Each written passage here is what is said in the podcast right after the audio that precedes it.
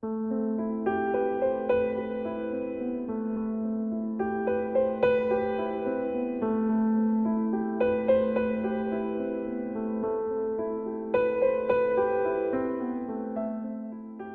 友你好，我是郎角，欢迎收听十点半读。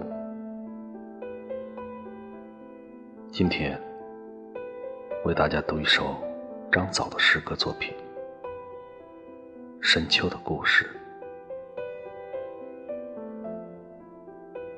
张枣是湖南长沙人，著名诗人、学者和诗歌翻译家。文学激情燃烧到二十世纪八十年代初，少年张枣顶着诗歌的风暴入川。二十诗章经海内，以《镜中》《何人思》等作品一举成名，成为著名的巴蜀五君子之一。诗人波华说：“他二十岁出头写的《邓新荣幸福的舞蹈》，就足以让他的同行胆寒。他精确而感性的诗意，融合和发明中西诗意的妙手，一直风靡无数诗歌爱好者。张枣。”二零一零年三月八日，因肺癌去世。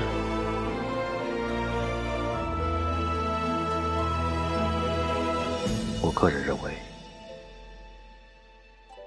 纪念一个诗人，没有比阅读他的作品更好的方式了。尤其是在深秋的季节，读这首诗。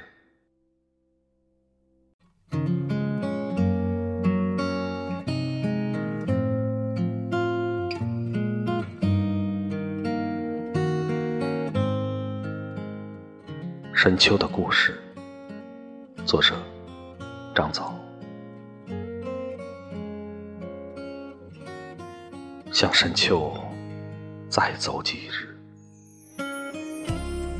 我就会接近他振耸的背影。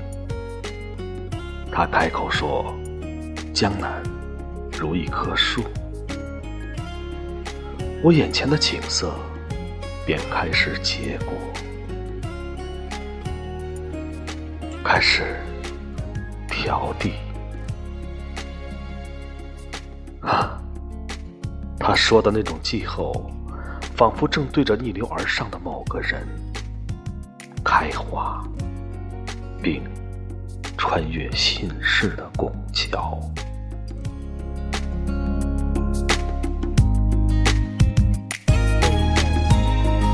落下一片叶，就知道是甲子年。我身边的老人们，菊花般的升腾坠地；情人们的地方，暂是其他的地方。他便说：“江南如他的发型，没有雨天，纸片都成了乳燕。”而我。渐渐登上了晴朗的梯子，诗行中有栏杆，我眼前的地图开始飘零收零。我用手指清理着落花，一遍又一遍的悼念自己的名字，仿佛那有着许多小石桥的江南。我哪天会经过？经过他寂静的耳畔，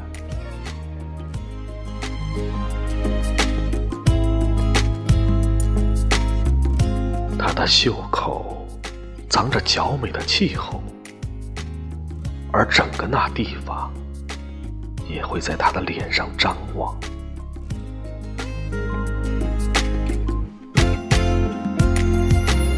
也许我们不会惊动那些老人们，他们菊花般升腾坠地